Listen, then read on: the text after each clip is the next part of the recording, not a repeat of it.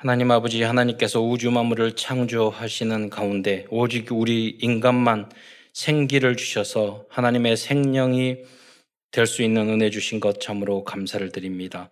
그러나 인간이 어리석어 불신앙하여 사단의 속아 죄를 짓고 하나님을 떠나 여섯 가지 문제, 열두 가지 문제 안에 있는 오만 가지 고통을 당하다가 지옥에 갈 수밖에 없었는데 그리스도를 통해서 모든 문제 해결해 주시고 영접할 때 하나님 자녀가 자녀의 신분과 권세를 다 회복시켜 줄 뿐만 아니라 땅 끝까지 2, 3, 7, 5천 족족 살릴 수 있는 천명, 소명, 사명까지 주신 것 참으로 감사를 드립니다.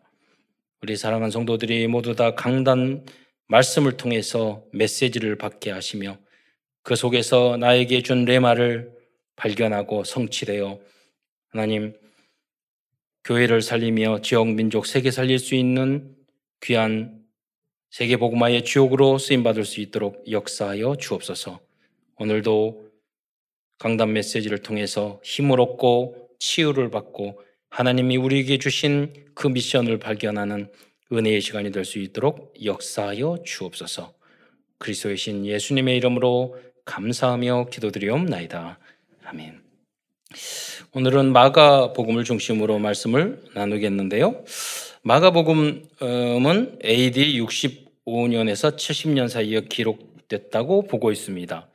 이 시기가 왜 중요하냐면 이 마가복음은 그 로마의 네로 황제가 일으킨 로마 어, 대화재가 일어난 직후에 기록되었다고 보기 때문입니다.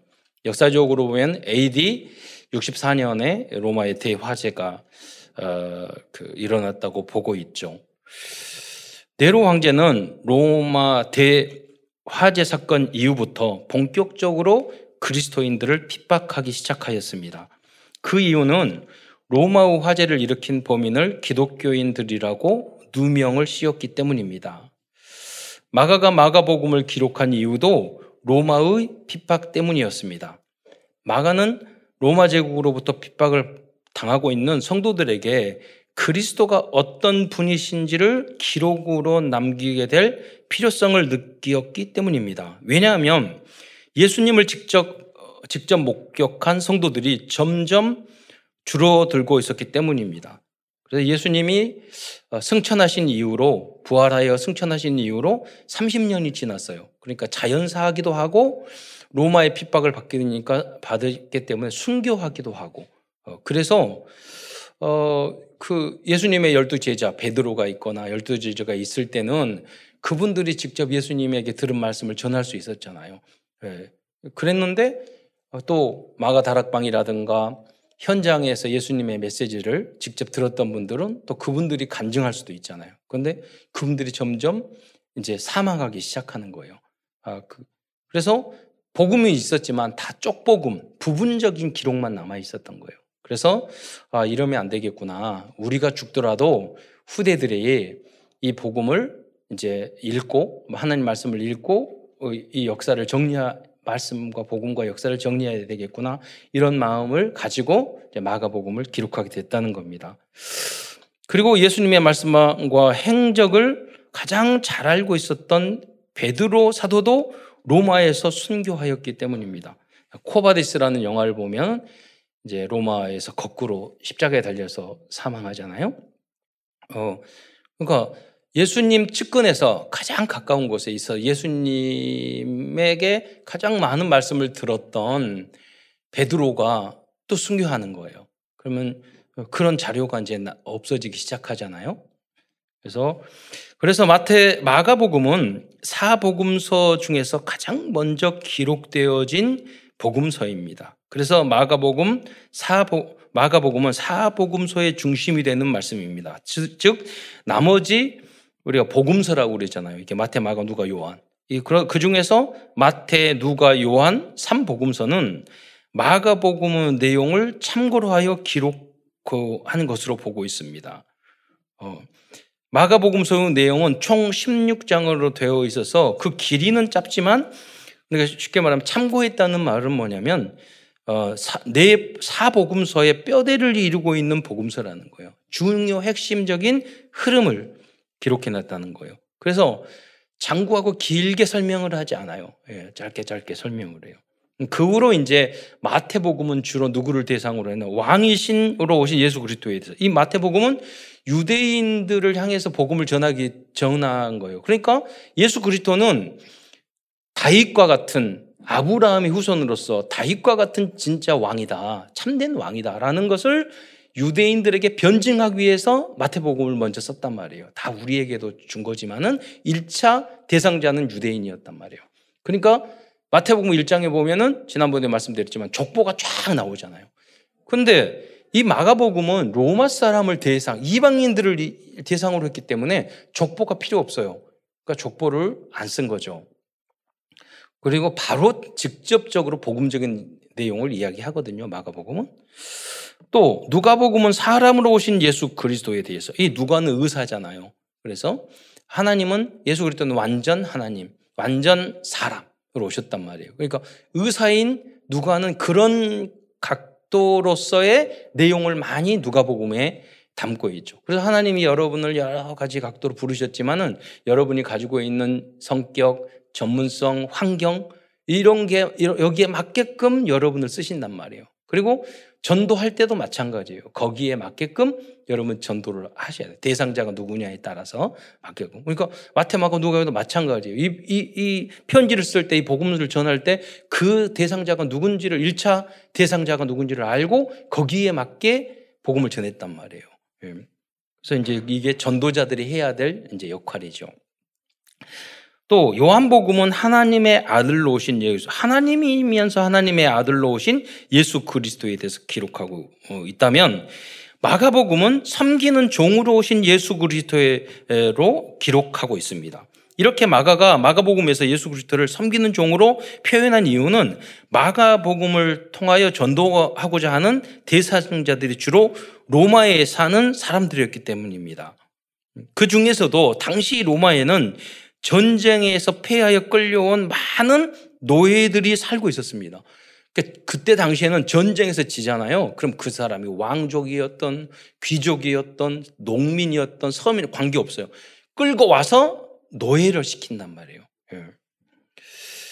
어, 그들에게 복음을 전하기 위해서는 그리스도는 하나님과 동등되신 하나님의 아들이시, 아들이셨지만 우리들을 귀하, 구원하기 위해서 섬기는 종들로 이 땅에 내려와 고통을 당하시고 십자가에 돌아가죠. 누구에게 고통을 당하고 누구에게 십자가에 돌아가셨죠? 로마 제국에 의해서 고통당하시고 유대인도 그랬지만 결국 로마 제국의 십자가에 돌아가죠. 똑같다.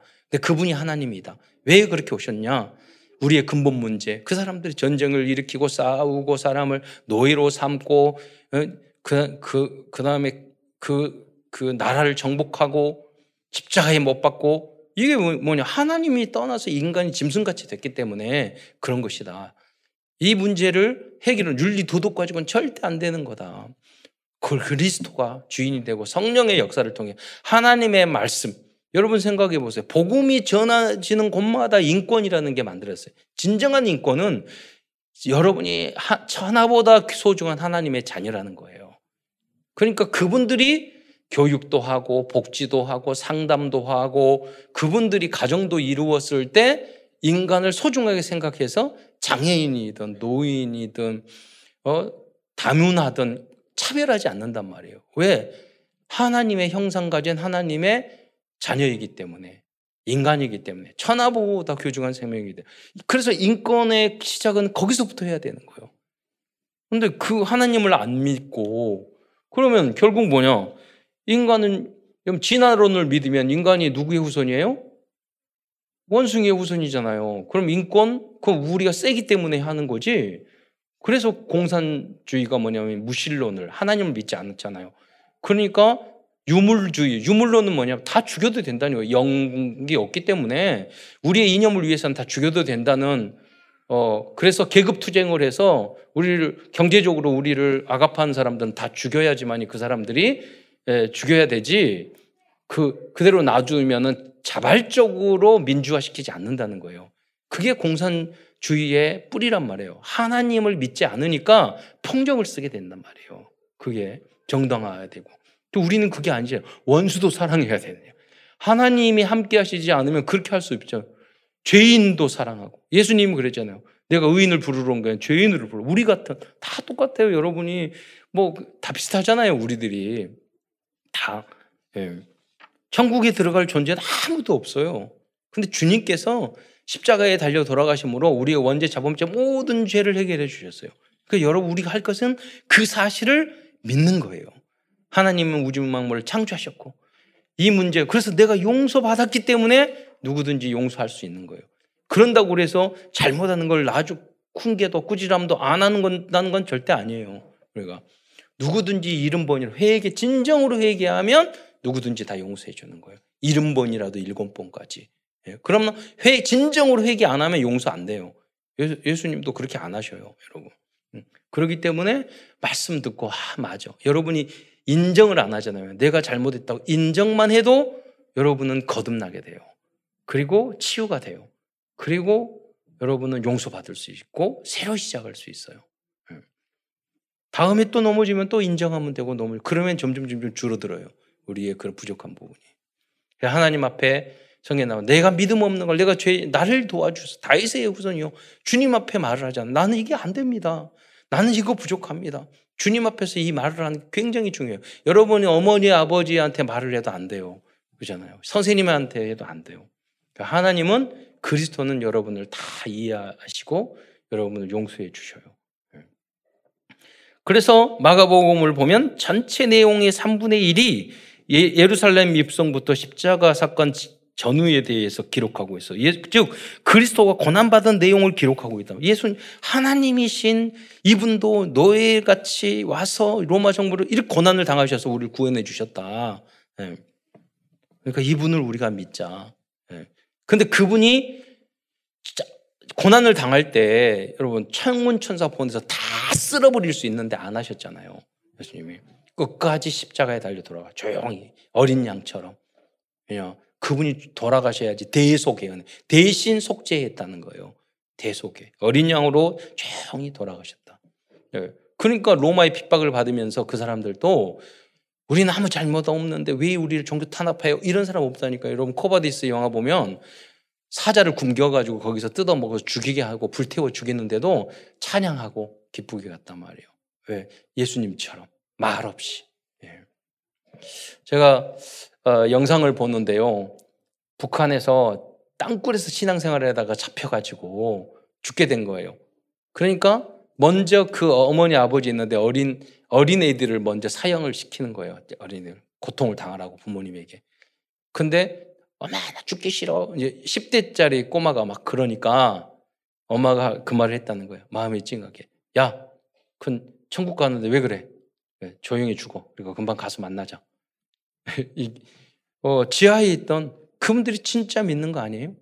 초대교인들이 핍박받았을 때 그랬어요. 우리가 초대교회 그 신앙을 우리가 이어받아야 돼요. 예. 그렇게 하면 지금은 그러나 순교하고 싶어도 순교하는 때가 아니잖아요. 우리 한국 같은 경우. 그럼 우리 시간표는 뭐냐? 열심히 여러분 공부하고 열심히 여러분 일을 하고 열심히 여러분 돈을 벌어서 세계 복음화에 기여하는 한국 교회가 되도록 여러분이 해야 돼요. 얼마나 감사합니까? 그러니까 순교하는 자세로 여러분 일을 하시고 순교하는 자세로 여러분 현장에서 공부하고 순교하는 자세로 헌신하고 해야 되는 거예요. 그것을 어떠나 어렵게 아니라 기쁨으로 해야 되는 거예요. 우리 힘이 아니라 하나님이 주신 힘으로 하는 거예요. 그래서 우리가 기도가 필요한 거예요. 돌이켜 보면 아, 내 힘이 아니고 하나님이 하셨구나. 하나님이 여셨구나. 우리가 할 수 있는 게 아무것도 없어요. 여러분 자녀들이 하는 거, 여러분이 부모님 계시면 여러분 자녀, 여러분 뜻대로 되느냐? 절대 안 돼요.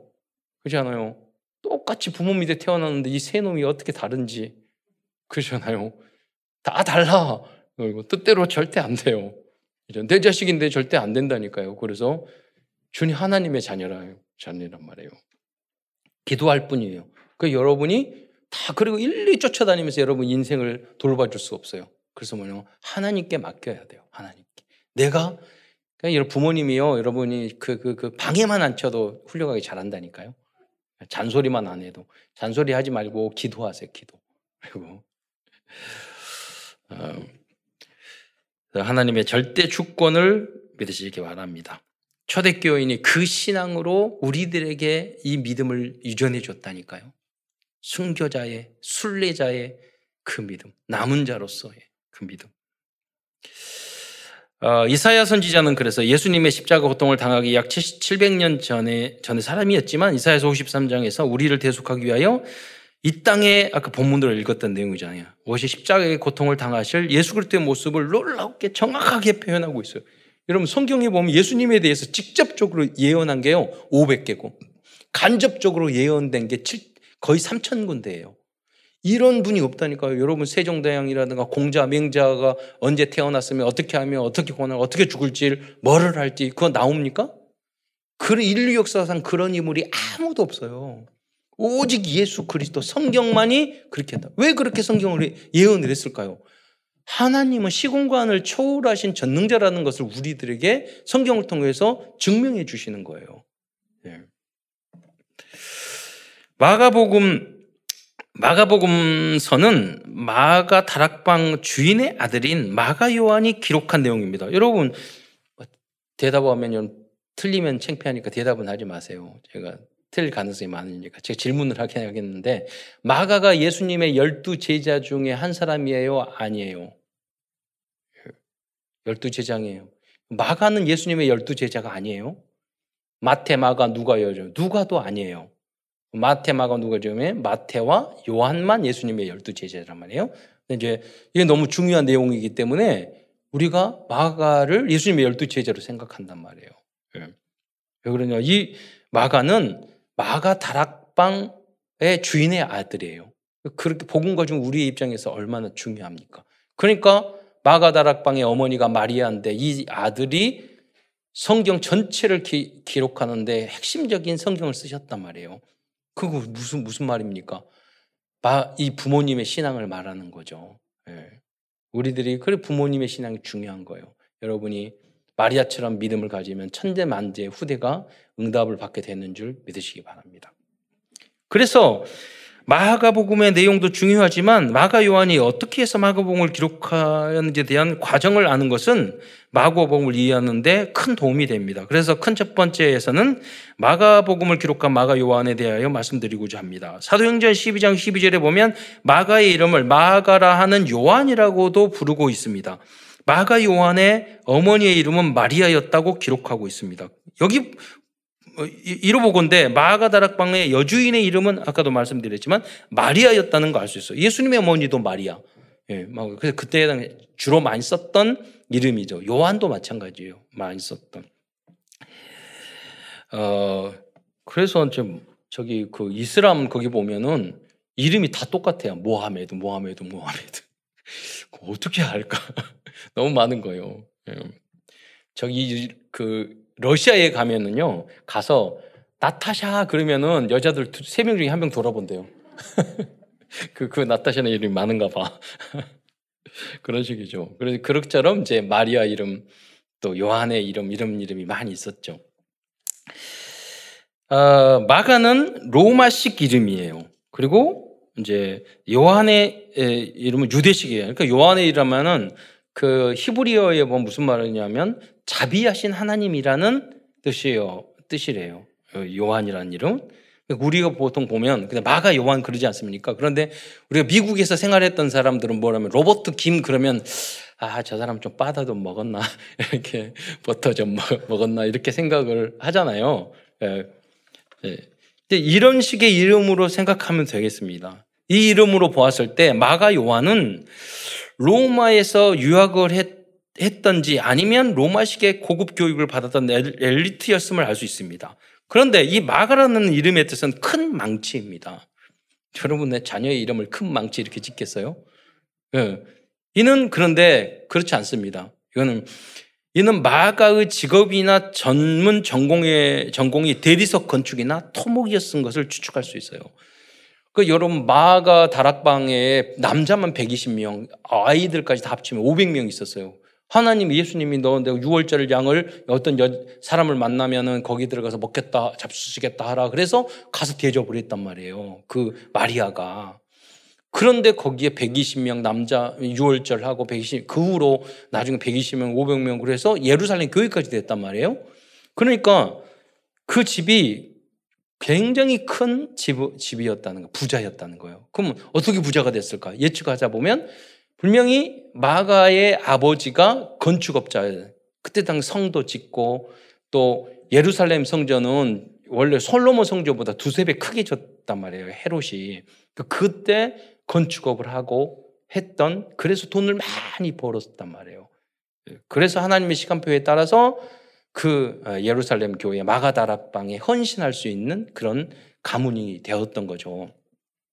그래서 이제 자녀의 이름을 큰 망치. 여러분 이제 돌 깨는 거 보셨어요? 망치 보면은 깡 정으로 때리잖아요. 그거에는 그럼 뿐만 아니라 마가는 그러면서도 사도 바울을 안디옥 교회로 데리고 온 바나바의 생질 즉 조카였습니다. 골로새서 4장 10절에 보면은 사도 바울이 직접 그렇게 말해요. 바나바의 생질 마가라고 기록하고 있어요.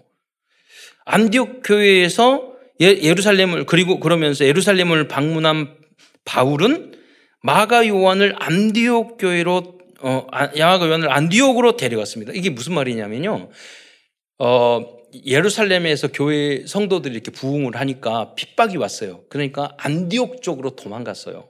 안디옥 교회. 그래서 안디옥 교회를 설립을 했단 말이에요. 근데 흉년이 일어나게 된 거예요. 그래서 예루살렘이 굉장히 교회나 성도들이 어렵게 되어서 안디옥 교회에서 헌금을 해서 부조, 헌금을 해서 후원금을 갖다 준 거예요. 심, 뭐냐면, 여러분, 마가, 마가 다락방에 있는 마리아의 집도 그 이 너무나도 흉년 때문에 경제적으로 어려움을 당해서 도움을 받아야 되는 성도들도 또 많잖아요. 핍박받는. 그 일을 하는데 가서 이 바나바가 어 가서 자기의 조카 마가를 데리고 안디옥으로 왔다는 거예요. 예. 이렇게 말하면 저도 우리 조카들이 있는데 복음을 받으면 에, 이제 영국에 있는 조카한테 야 복음을 들어야 돼. 에, 다락방 메시지가 진짜 이 시대에 꼭 여러분이 알아야 돼요. 그럼 쑥쑥 들어보고 이해가 안 되고 그러니까 우리 조카는 미국에서 영국에서 막 명문대 다닌단 말이에요. 그러니까 막 비판적으로 이야기를 해요.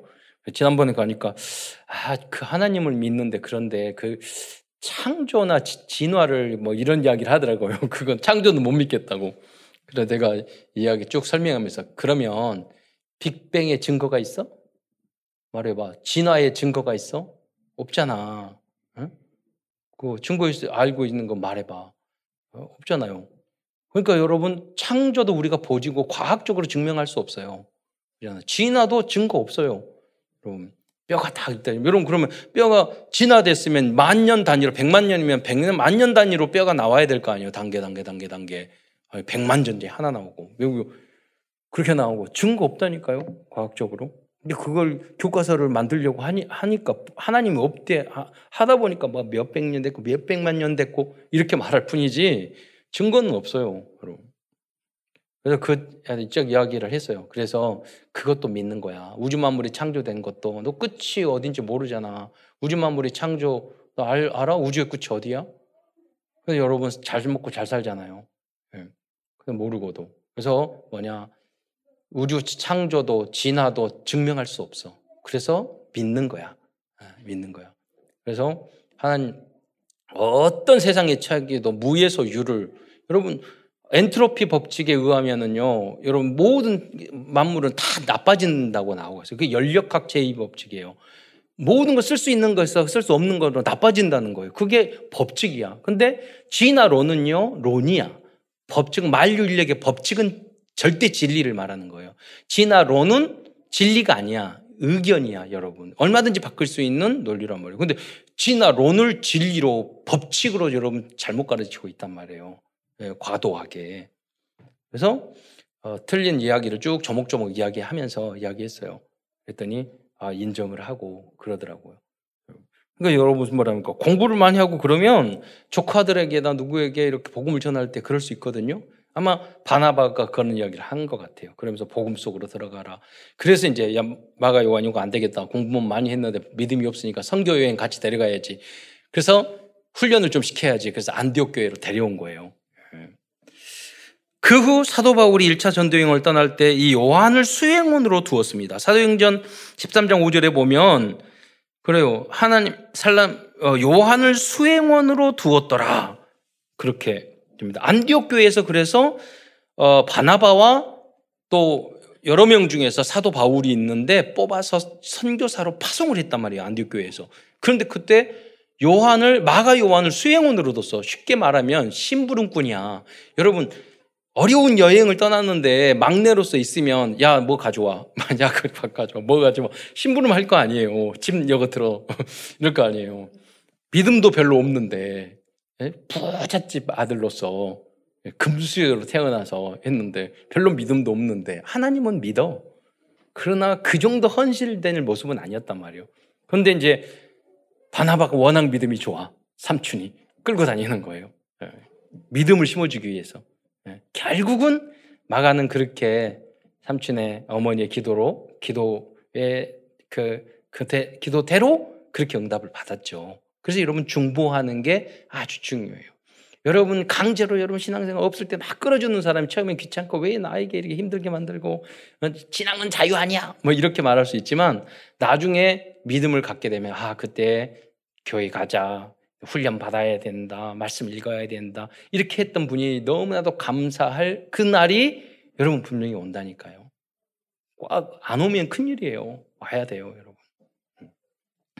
그런데 어떤 이유에서인지 마가 요한은 1차 전도 여행 도중에 버가에서 사도 바울 일행을 떠나 예루살렘으로 돌아가 버리고 말았습니다.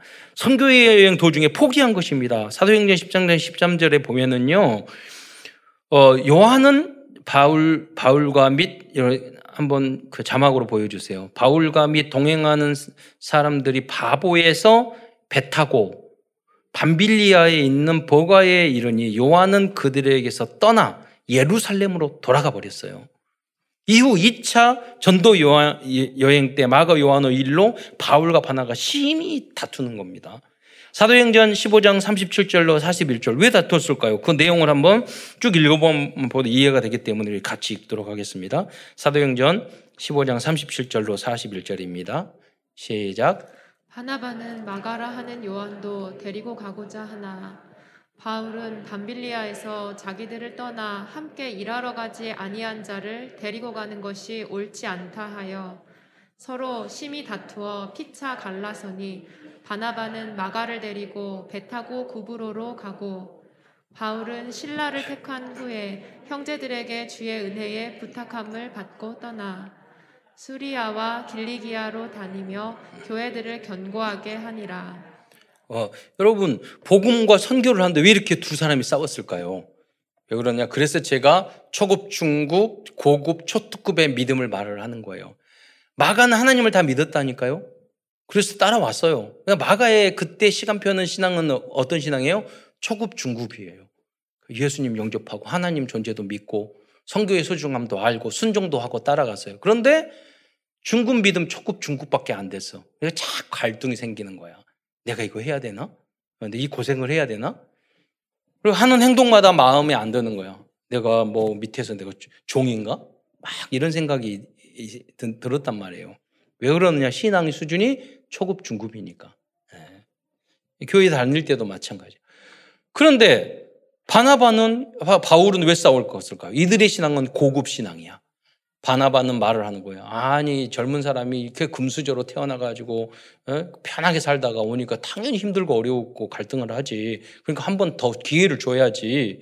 왜 이번에 지난번 돌아갔다고 이번에 에? 다시 간다고 하는데 엄마가 막 밀었겠지. 가자고.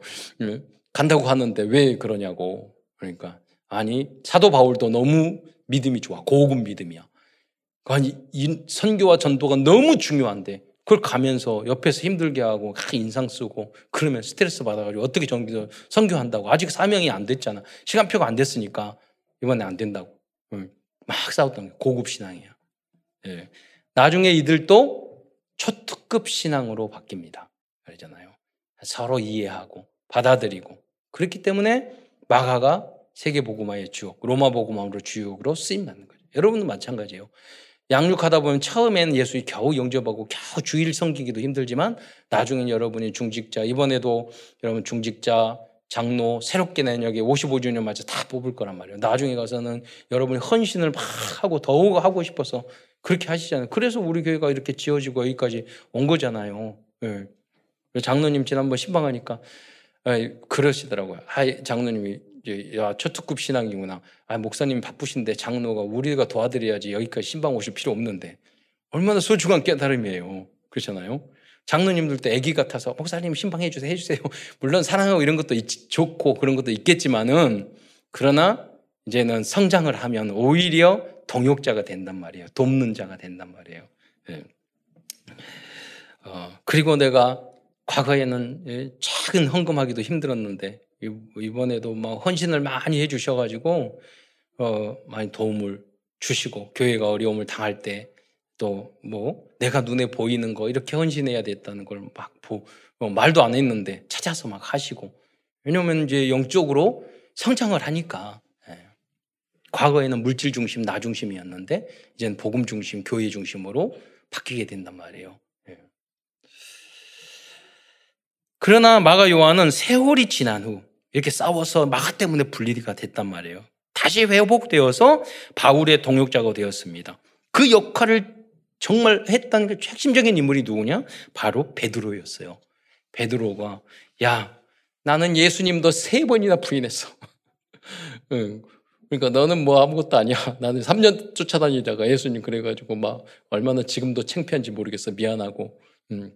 이렇게 넌 괜찮아 그 정도. 그팀 사역을 잘 해준 거죠. 힘으로. 그래서 나중에는 평, 베드로가 죽을 때까지 평생 통역자로 있어서 그것 때문에 베드로를 통해서 예수님이 하신 많은 말씀을 마가가 통역을 하면서 마가복음을 내용을 정리하게 된 거예요. 직접 마가가 쫓아다니고 그런 건 아니었단 말이에요.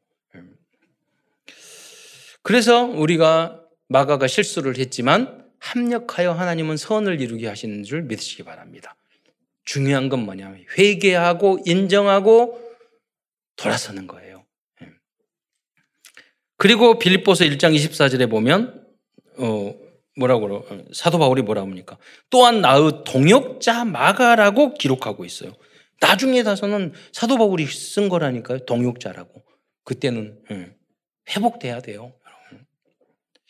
여러분. 이런 기회를 통해서 우리 성도들 중에서도 다 회복할 사람 회복하고 가족 중에서도 회복하고 가난한 성도 너무 많아요. 왜냐면 바껏 반대로 하면 하나님을 믿는데 안 나가 가난한 교회는 안 나가 하나님도 믿어 왜냐면 초급 신학이기 때문에 그래요. 중급이기 때문에 다 믿어 하나님 안 믿는 거 아니에요. 삼일체도 믿어요. 창조도 믿어요. 근데 교회만 안 나가. 그잖아요. 교회 초급이니까 그래요. 회복이 돼야 돼요.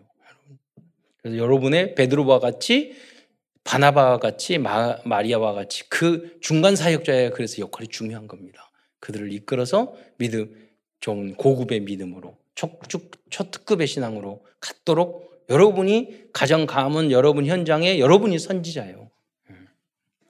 뿐만 아니라 사도 바울과 함께 복음을 전하다가 감옥에 갇히기도 하였어요. 고로새서 4장 10절에 보면 나와 함께 갇힌 아리스다고와 바나바의 생지를 막아라고 여러분 꼭 바나바의 생지를 막으라고 사도 바울이 쓰잖아요. 예. 그 바나바는 지가 자기하고 싸워서 갈라졌는데 사도 바울하고 그럼 다 회복됐다는 거예요. 누구 누구랑 아 이, 이렇게 이렇게 이렇게 해서 그 역사를 기록하는 거잖아요. 마가가 이름이 너무 많으니까. 예. 그 정도가 아니고 사도 바울은 사역의 마지막 시기에 기록한 디모데 후서에서 마가를 나의 유이 나, 나의 일에 유익한 자라고 말씀하고 있습니다. 디모데후서 4장 11절 후반부에 보면 내가 올 때에 마가를 데리고 오라. 디모데에게 하는 말이에요. 그가 나의 일에 유익하니라라고 기록했어요. 그냥 동행 동반자뿐만 아니라 이젠 유익한 자로 완전히 거듭나게 된 거예요. 마가가. 이뿐 아니라 사도 바울 사도 요한은 아, 마가 요한은 베드로의 통역자로 사역을 하였습니다. 베드로는 마가 요한을 내 아들이라고 아들 마가라고 표현하고 있습니다. 베드로전서 5장 13절에 보면은 내 아들 어, 택하심을 받은 바벨론에 있는 교회, 이 바벨론에 있는 교회가 모두 어느 교회예요? 로마를 말한 말, 상징적으로 이렇게 말을 했단 말이에요. 바벨론은 교회에 너에게 무난하고 내 아들 마가도 그러하니라. 그러니까 바벨론, 로마에 마가가 있었다는 말이에요. 누구와 함께? 베드로와 함께. 전승에 따르면 마가는 베드로와 사도 바울이 로마에서 순교한 후에 로마에서 복음을 전하다가 전하다가 알렉산드리아로 건너가서 교회를 설립하고 말씀을 가르쳤다고 전해지고 있습니다. 그 영향에, 영향에서인지 후에 북이집트에 이 알렉산드리아가 있거든요. 알렉산드리아에서는 훌륭한 교부와 신학자들이 많이 나오게 됩니다. 뿐만 아니라 세월이 지난 후 로마는 세계 보고마의 센터가 되었습니다. 학자들은 로마 보고마에 초석을 놓은 가장 중요한 인물이 마가였다고 보고 있습니다. 완전 복음의 사람은 실수를 하지 않는 사람이 아니라 실수 후 자존심을 죽이고 자신의 잘못을 인정하고 회개할 수 있는 사람입니다. 그래서 마가 요한은 예수님을 섬기는 종으로 표현한 것입니다.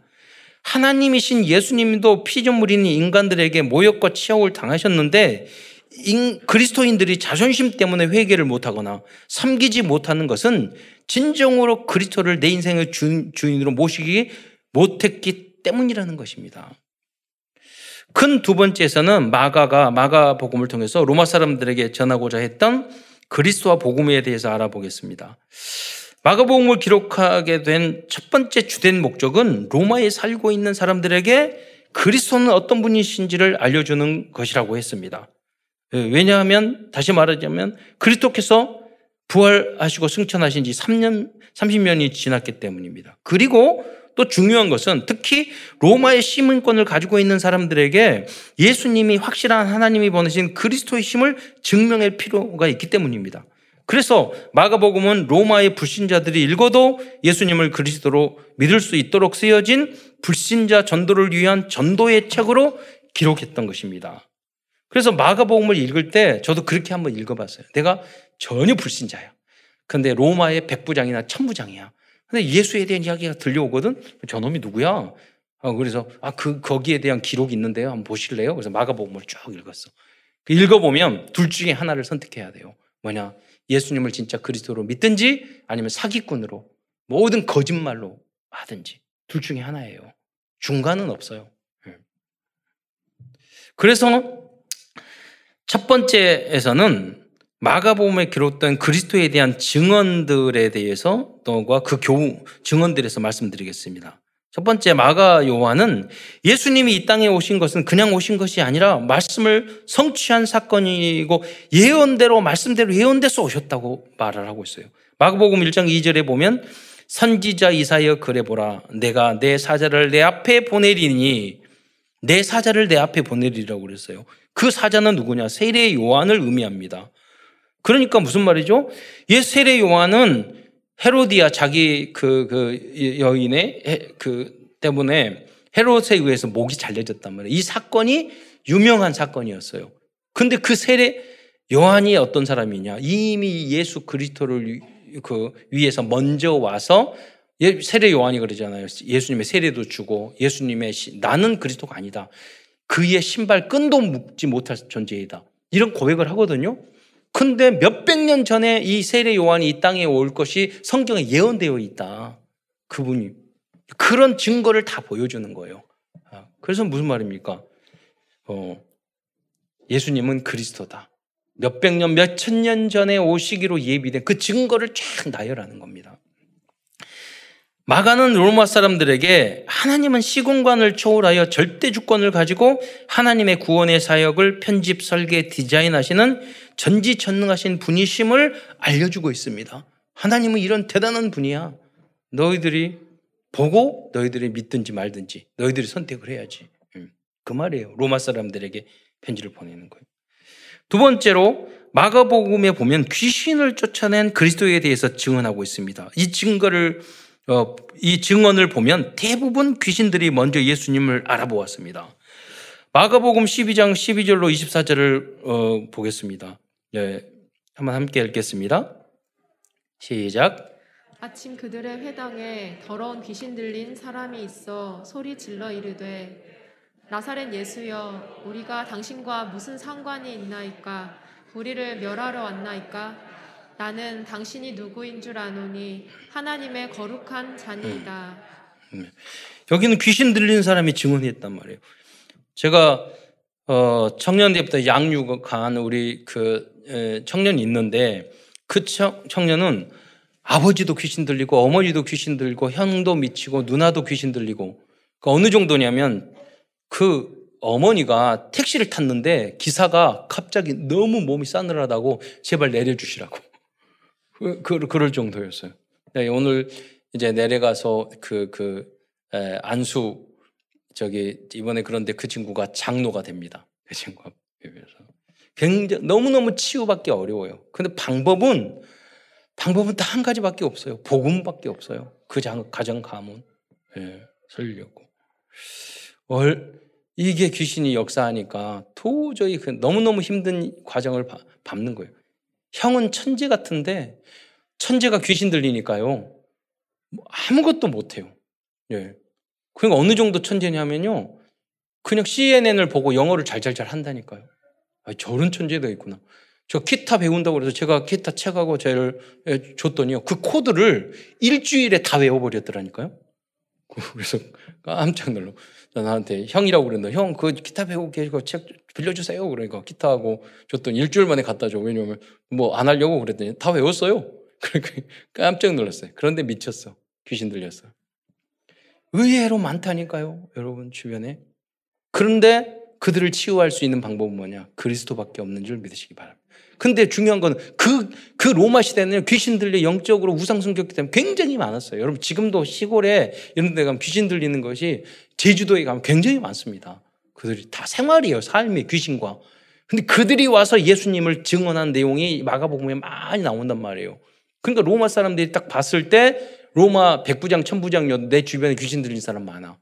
근데 그들이 와서 증언해 줬어. 이분이 진짜 이런 일이 없는데. 그거는 믿든 이걸 거짓말로 치부하든지 아니면 예수님을 그리스도로 믿어야 되는 거예요. 또한 마가 요한은 세 번째로 마가복음을 통해서 인간의 능력으로는 절대 불가능한 병들을 치유하시는 모습을 증언하고 있어요. 그래서 1장에 보면 문둥병자를 예수님이 고치시고 2장에 보면 중풍병자를 고치시고 단번에 3번째 손마른 자들을 고치시고 4장 8장에 보면 소경을 또 10장에서도 소경 바디모웨를 고쳤어요. 그리고 9장에 보면은 나면서부터 말 못하는 사람을 예수님이 고치셨어요. 이게 여러분도 가서 병 나으라. 물론 기도하면 여러분 치유하고 우리 가정과 저 애인도 불치병도 치유받는 경험이 있었지만은 그게 핵심이 아니에요. 뭐냐면 여러분 인류 역사에 눈, 눈 봉사를 눈뜨게 하고 말 못하는 사람 말하게 하고 문둥병자를 단번에 낫게 하는 사람 혹시 들어보셨어요? 있나요? 아무도 없어요. 특히 4대 성인 중에 공자가 그랬다는 얘기 들었어요? 소크라테스가 그랬다는 소리 들어보셨어요? 아무도 없다니까요. 그걸 무슨 말입니까? 예수님은 전지전능하신 하나님이심을 증명해 주고 있는 줄 믿으시기 바랍니다. 그것을 로마에 있는 사람들에게 알려주는 거예요. 엘리트들에게. 그냥 그런 보통 분이 아니다. 그것을 본 증인이 지금 다 살아있다. 당신은. 당신은 그렇잖아요. 그러니까 이 그리스도를 위해서 우리는 목숨 걸어도 믿어라. 이 땅에 로마 제국 사는 게 문제가 아니라, 우리는 하나님 순교하더라도 천국에서 영원히 살아야 한다. 그러니까 이 사람들 다 그걸 버리고 로마에 있는 시민권 다 버리고 순교했던 거죠. 수많은 사람들이. 그게 마가복음의 역할이었다는 거예요. 다음 네 번째로 예수님께서는 유대인들 지도자들의 변론에도 항상 승리하셨습니다. 마가복음 11장 20절도 23절에도 보면 그 내용이 나와요. 유대인 예수님께서 예루살렘에 입성하셔서 성전에서 장사하는 사람 막 때려 부시고 그러니까 화가 나셔서 내 집은 만민이 기도하는 집이다. 그러니까 유대인 지도자들이 어디 시골에서 올라오는 올라온 청년이 와가지고 다 뒤집고 자기는 하나님의 아들이라고 그러니까 물어보는 거. 너가 무슨 권위로 그런 행동을 해? 물어보는 거예요. 그러니까 예수님이 딱 뭐라고 이야기하냐면 그러면 세례 요한의 권한은 그 능력, 세례와의 권한은 하늘에서부터냐 땅에로부터냐 물어봐요. 예수님이 질문을 하는 거야. 예수님한테 너는 무슨 권위로 그렇게 그러니까 세례 요한의 권위는 하나님이 주신 거야. 그러니까 하나님이 했다고 그러면 핍박했잖아요. 왜 너희들은 왜 안 믿어 이럴 거고 사람들에게 했다고 그러면 사람들이 세례 요한을 다 따랐어요. 그러니까 이 사람들이 뭐라고 이야기하냐면 아, 어디서 왔는지 우리는 모르겠다고 말을 해요. 왜냐하면 그 사람들 약 좀 잡히기 싫으니까. 그, 그러니까 예수님이 마가복음 10장 30절 30절에 뭐라고 합니까? 예수께서 이르시되 나도 무슨 권위로 이런 일을 하는지 너희에게 이르지 아니하리라. 무슨 말이냐면 예수님은 말싸움을 해서 지신 적이 없어요.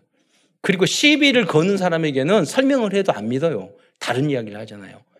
예를 들어서 그래서 질문을 이상한 질문을 하는 사람들에게는 믿지 않으려고 예를 들면 여러분에게 하나님이 어디 있어? 그러면은 여러분 이렇게 하나님이 있어 증거를 말하고 하면 안 돼요. 반대로 하나님이 없는 증거 말해봐. 하나님 왜 없어? 예, 그 사람은요, 믿든지 안 믿든지 반대로 이야기해야 돼요. 진화론, 뭐, 진화론 뭐 그런 말을 하면 진화론의 증거 말해봐. 그렇잖아요. 우주 만물이 진화됐다는 증거, 빅뱅 증거 말해봐. 없다니까요. 예, 없어요. 그러면 믿기 위한 거예요. 아니, 시비 거는 사람은 아무리 설명을 해도 안 믿는 거예요. 예. 그러니까 믿음은 하나님의 선물인 줄 믿으시기 바랍니다. 그 여러분 기도하다 보면 하나님이 역사하셔야 돼요. 그러면 그분들이 그런데 이제 그냥 믿어지는 게 아니에요. 이 예배의 현장에 와서 자꾸 믿음은 들음에서 나고 들음은 그리스도의 말문이 나라 자꾸 들으면 그게 합력하여 나중에는 이해가 된단 말이에요. 이 마음의 문을 말씀이 열거든. 그러면 어느 날 성령이 들어가면 다 이해가 되고 다 믿어지기 시작하는 거예요. 그래서 여러분이 현장에 가서 진리를 하나님 말씀을 자꾸 말을 해줘야 돼요. 말을 해줘야 돼요. 그러면 어느 순간 그 불신앙적인 것들이 다 깨지기 시작해요. 세상 사람들이 아, 모르면서 굉장히 아는 척 하거든요. 몇 마디만 해주면은요, 그 깨지기. 그러니까 여러분이 그 정도로 성경의 모든 책들은 다 변증서예요. 전도를 위한 변증서야. 예수님도 항상 그렇게 하셨어요. 그들이 잘못된 것을 항상 말해 주셨어요. 그러니까 여러분도 현장에 나가면 전도를 하려고 그러면 이런 변증들이 많단 말이에요. 제가 지난 말했잖아요. 서울대학교 나오는 생물, 생물 연구하는 장로님인데 교과서를 쓰는 장, 장로님이셨는데 제가 신학교에 그분이 생물학 박사에 이하 여다고 그 교과서 썼는데 친구들 모여가지고 서울대학교 사범대학교 생물학 그 생물교육과 모여가지고 야 이거 진화론 틀렸잖아 이거. 왜 왜 그 교과서 이거 빼자? 막 이야기했더니 그 친구들이 그러더래. 아니 이거 빼면은 늘 게 없잖아. 믿는 게 아니야. 예, 그래서 넣어서 그 진화론이 우리 어, 복음을 전하는데 얼마나 큰 방해를 주고 있는지 몰라요. 그러니까 공부 잘 해가지고 그 현장에서 여러분이 리더자가 돼야 되는 거예요.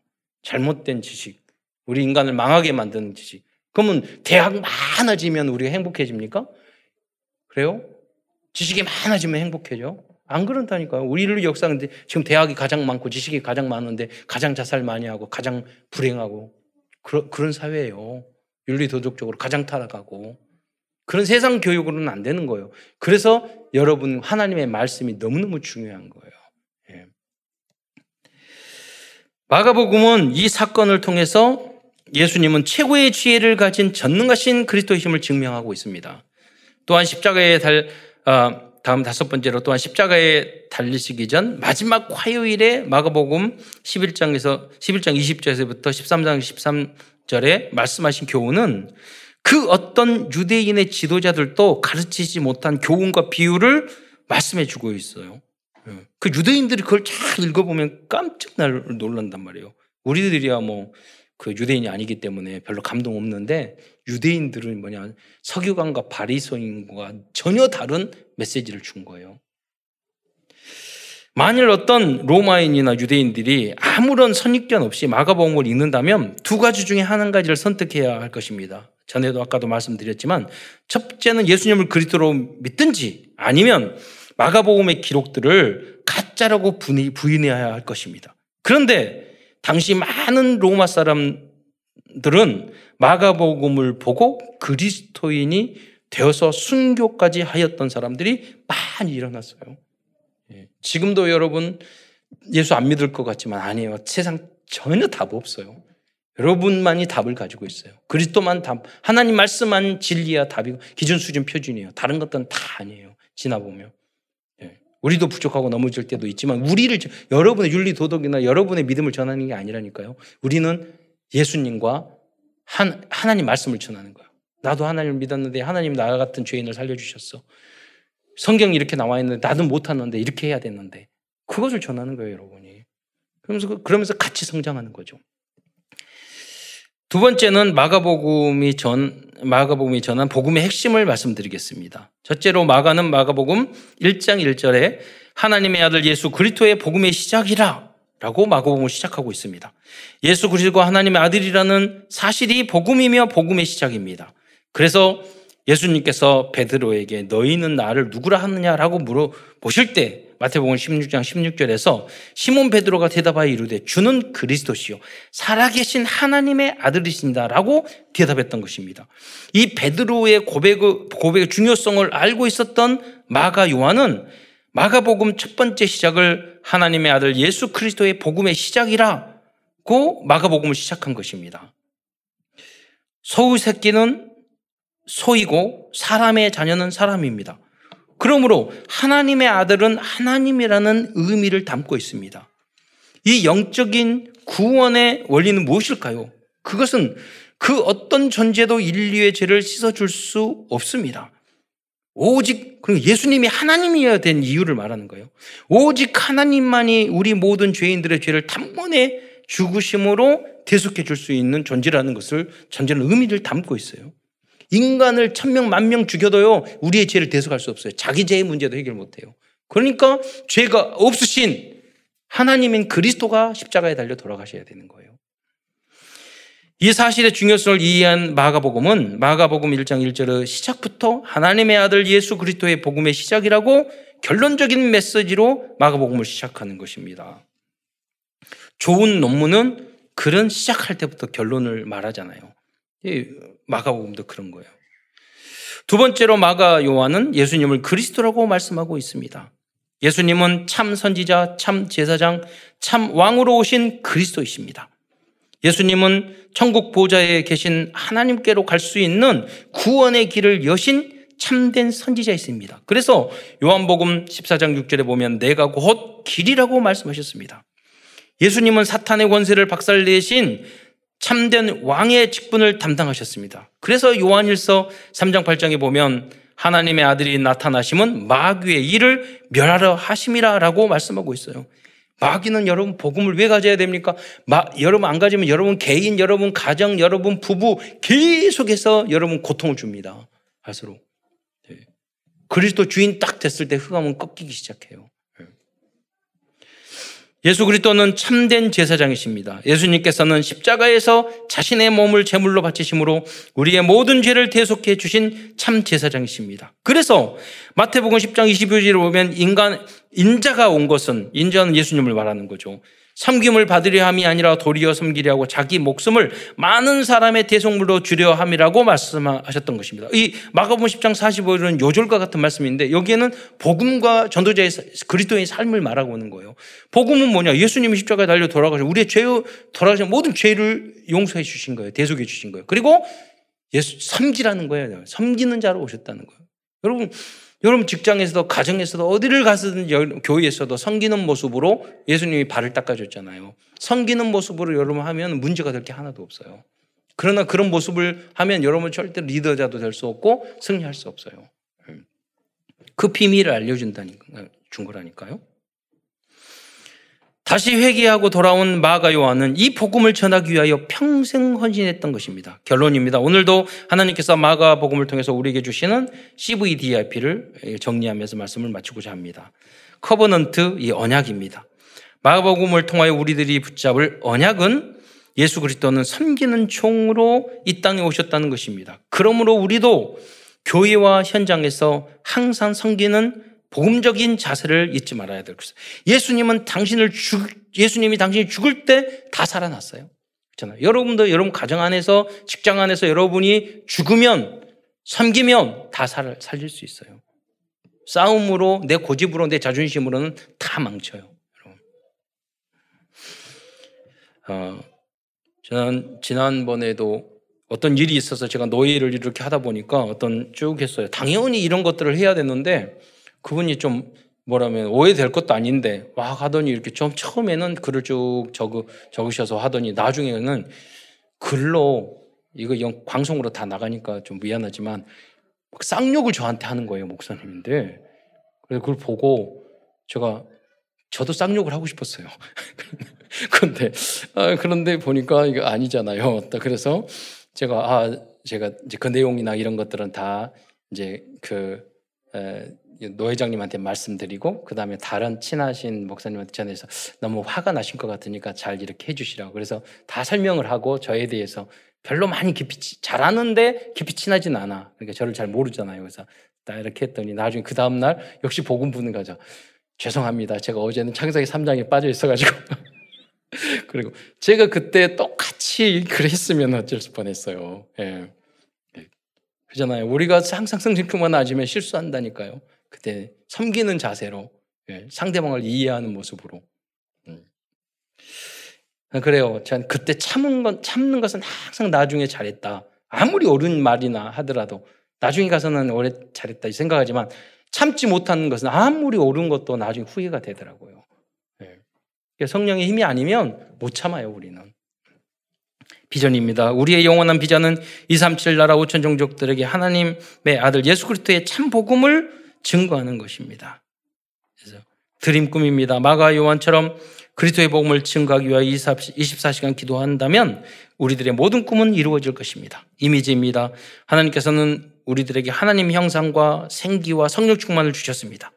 조금만 집중하여서 하나님을 바라본다면 하나님께서는 우리의 인생의 미래를 편집, 설계, 디자인해 주실 것입니다. 프랙티스 계속적인 실행입니다. 어, 3원을과 300 영접 30 다락방 3주교회를 위해서 계속 도전해 보시기 바랍니다.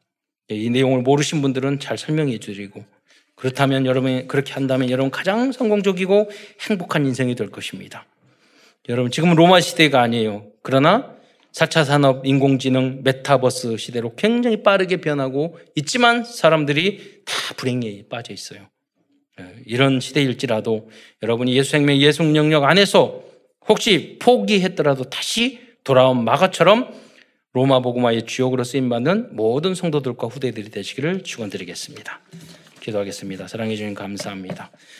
연약한 우리이고 우리가 수없이 포기할 수밖에 없고 좌절할 수밖에 없었던 그런 인생을 살았지만 주님께서 만남을 주시고 주님께서 도와주셔서 여기까지 인도해 주신 것 참으로 감사를 드립니다. 모든 성도들이 마가처럼 끝까지 승리하여 세계 복음화를 위하여 로마고 복음화를 위해 쓰임 받는 그리스도의 제자가 될 수 있도록 축복하여 주옵소서. 그리스도의 신 예수님의 이름으로 감사하며 기도드리옵나이다.